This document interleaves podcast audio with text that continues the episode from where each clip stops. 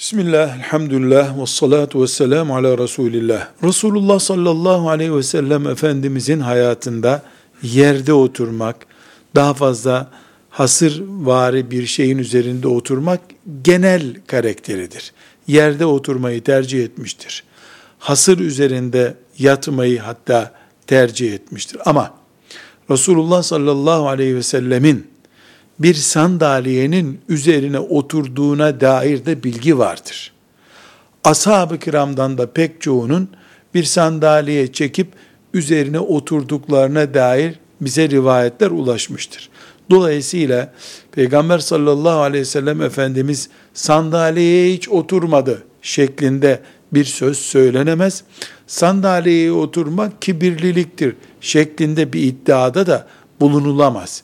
Efendimiz sallallahu aleyhi ve sellem sandalyeye oturdu. İnsan oğlunun en mütevazi ve en efendi ve en saygılı insanıydı aynı zamanda. Yani sandalyeye oturmanın haramlık boyutu yoktur.